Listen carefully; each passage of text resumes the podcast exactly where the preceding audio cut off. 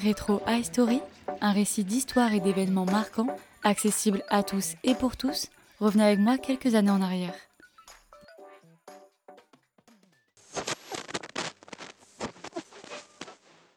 Bonjour à toutes et à tous. Aujourd'hui, nous allons revenir sur une distinction, la Légion d'honneur. On en a tous déjà entendu parler, mais franchement, comment est née la Légion d'honneur que tant d'hommes et de femmes en France se sont vus attribuer? D'où vient-elle? Qui peut l'obtenir? Eh bien, justement, je suis là pour répondre à ces questions. D'abord, qu'est-ce que la Légion d'honneur? Revenons dessus parce qu'à part elle est décernée à ceux qui ont servi la nation, eh bien, on ne sait pas grand-chose d'elle.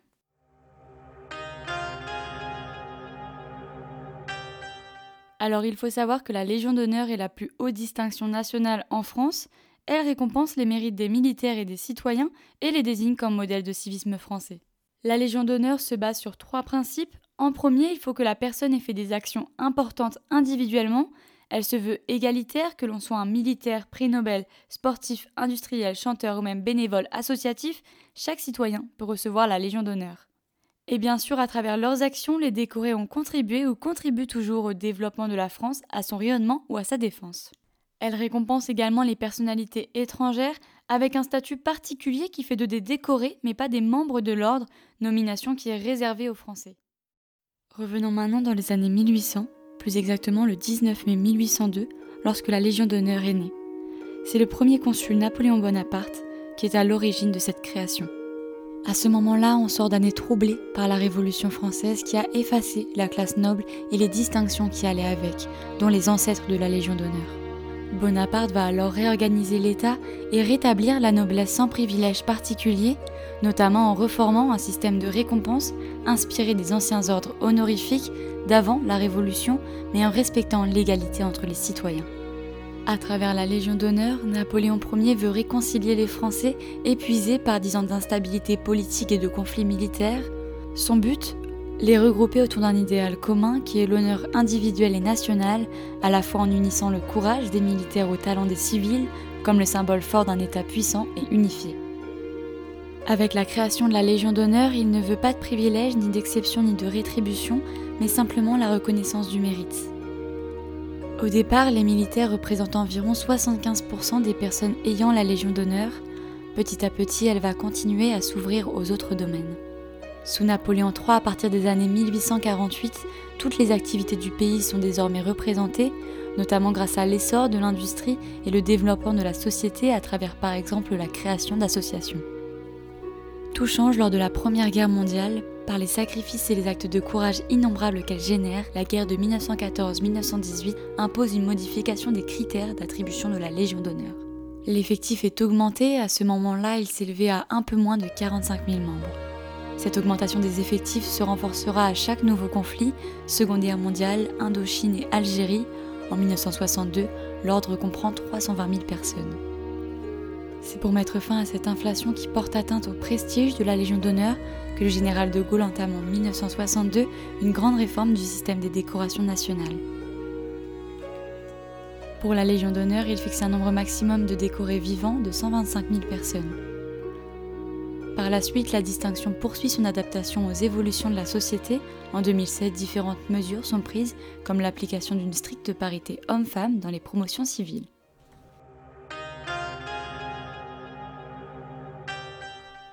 Si vous ne l'avez jamais vu, l'insigne de la Légion d'honneur est une médaille en forme d'étoile, surmontée d'une couronne de chêne et de laurier. Au centre de l'étoile est écrit République française et au dos deux drapeaux tricolores avec la devise de l'ordre, honneur et patrie et sa date de création. Oui, je me doute que vous devez vous demander que faut-il faire pour devenir un membre de l'ordre de la Légion d'honneur. Alors accrochez-vous, ça se complique. Il existe en fait trois grades de la Légion d'honneur. Du plus bas au plus haut, ça donne chevalier, officier, commandeur, et deux dignités, grand officier, grande croix, et bien sûr le grand maître.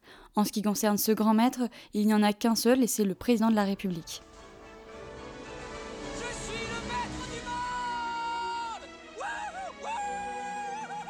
Le grand maître de l'ordre, le président de la République, va recevoir lors de son investiture le collier de la Légion d'honneur et également nommer le grand chancelier qui présidera le Conseil de l'ordre.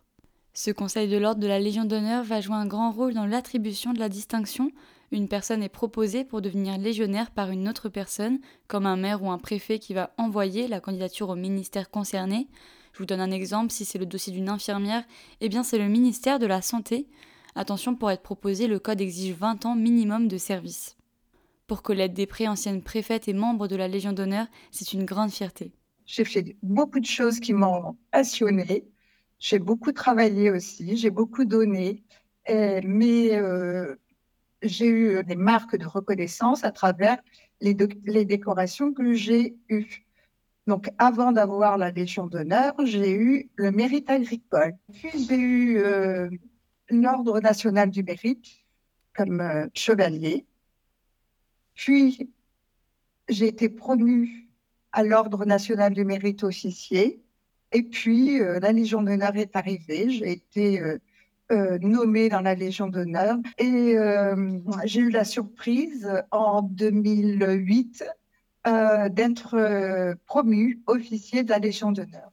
Moi, j'ai été proposée par le ministre de l'Intérieur pour la promotion officier de la Légion d'honneur parce que j'étais une des rares femmes préfets à l'époque. Hein, en 2013, nous n'étions que 7 ou 8 préfètes en, en territoire.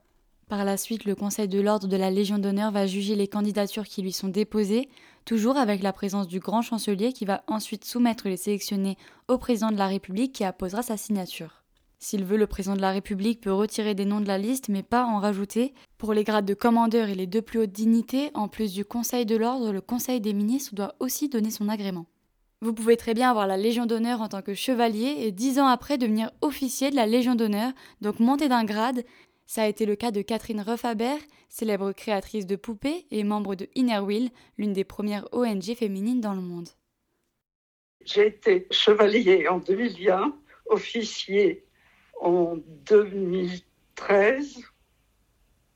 Et entre-temps, j'ai eu le mérite et je suis montée jusqu'à commandeur dans l'ordre du mérite. Je divise ma vie en deux. Avec mon mari, j'ai créé une société de jouets qui s'est développée très très vite parce que je pense que j'ai fait quelque chose d'original par rapport à ce qui se faisait avant, que nous avons eu tous les Oscars possibles du jouet en France ou en Europe, et surtout parce que nous avons exporté pratiquement 60% de notre fabrication française qui était faite à Langer.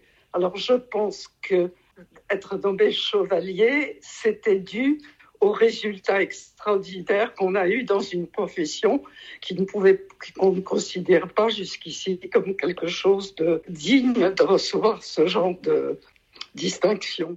Catherine et son mari ont lancé l'entreprise en 1975 avec 30 personnes. Dix ans après, ils étaient 500.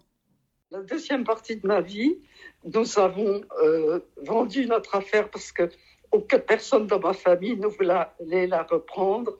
Et je suis rentrée dans un club service qui s'appelle l'Inner Wheel, qui est le pendant féminin du Rotary.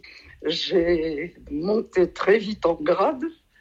Je suis devenue gouverneure, présidente française, et en 2011-2012, présidente internationale. Présidente internationale, c'est-à-dire voir tous les, avoir des contacts avec les 100 pays où nous, nous existons, avec plus de 100 000 membres, et monter, être sûr que dans tous ces pays, on applique le, le, symbole de l'inner wheel, c'est-à-dire le, service dans l'entente internationale. Bon, le service, c'est s'occuper principalement pour les femmes de, des enfants, de leur éducation, de leur euh, euh, de leur santé partout dans le monde, même en France.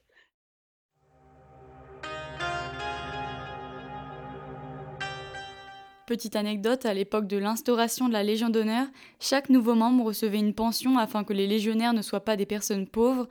Figurez-vous qu'ils reçoivent toujours cette pension, mais comment dire, eh bien, elle n'a pas été revalorisée. En gros, ils touchent à peu près 6 euros.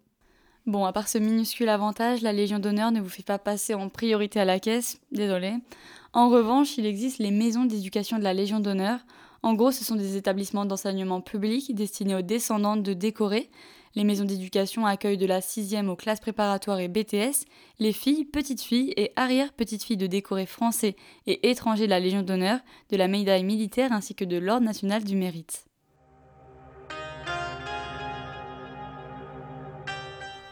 Après, si ça ne vous intéresse pas, vous pouvez toujours la refuser. Franck est retraité, il a été militaire toute sa vie. Lorsque je lui ai dit pourquoi avez-vous accepté la Légion d'honneur, eh bien, il m'a rayonné. Euh, euh, refuser la Légion d'honneur, il faudrait avoir vraiment des motifs euh, valables. Et en tant qu'officier ayant servi donc les armes de la France, je me voyais pas refuser la Légion d'honneur. Non, non, non, non, non. Pour moi, c'est pas possible. pour moi, c'est une récompense de de la carrière que j'ai menée, si vous voulez, puis une reconnaissance de mon pays pour euh, ce que j'ai pu faire euh, oui, pour la France, quoi, pour, au service des armes de la France. Donc euh, c'est bien sûr, on est content de la porter, on est quand même fier, c'est quand même, oui, ça fait plaisir, quoi. Hein.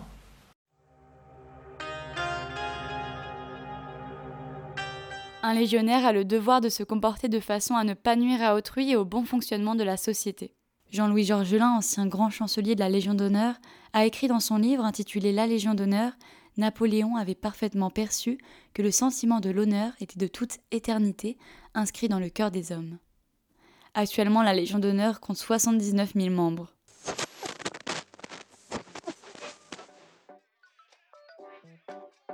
Vous venez d'écouter Retro High Story Un mercredi sur deux, je reviendrai avec un nouvel événement, une nouvelle histoire j'ai appris et j'espère que vous aussi.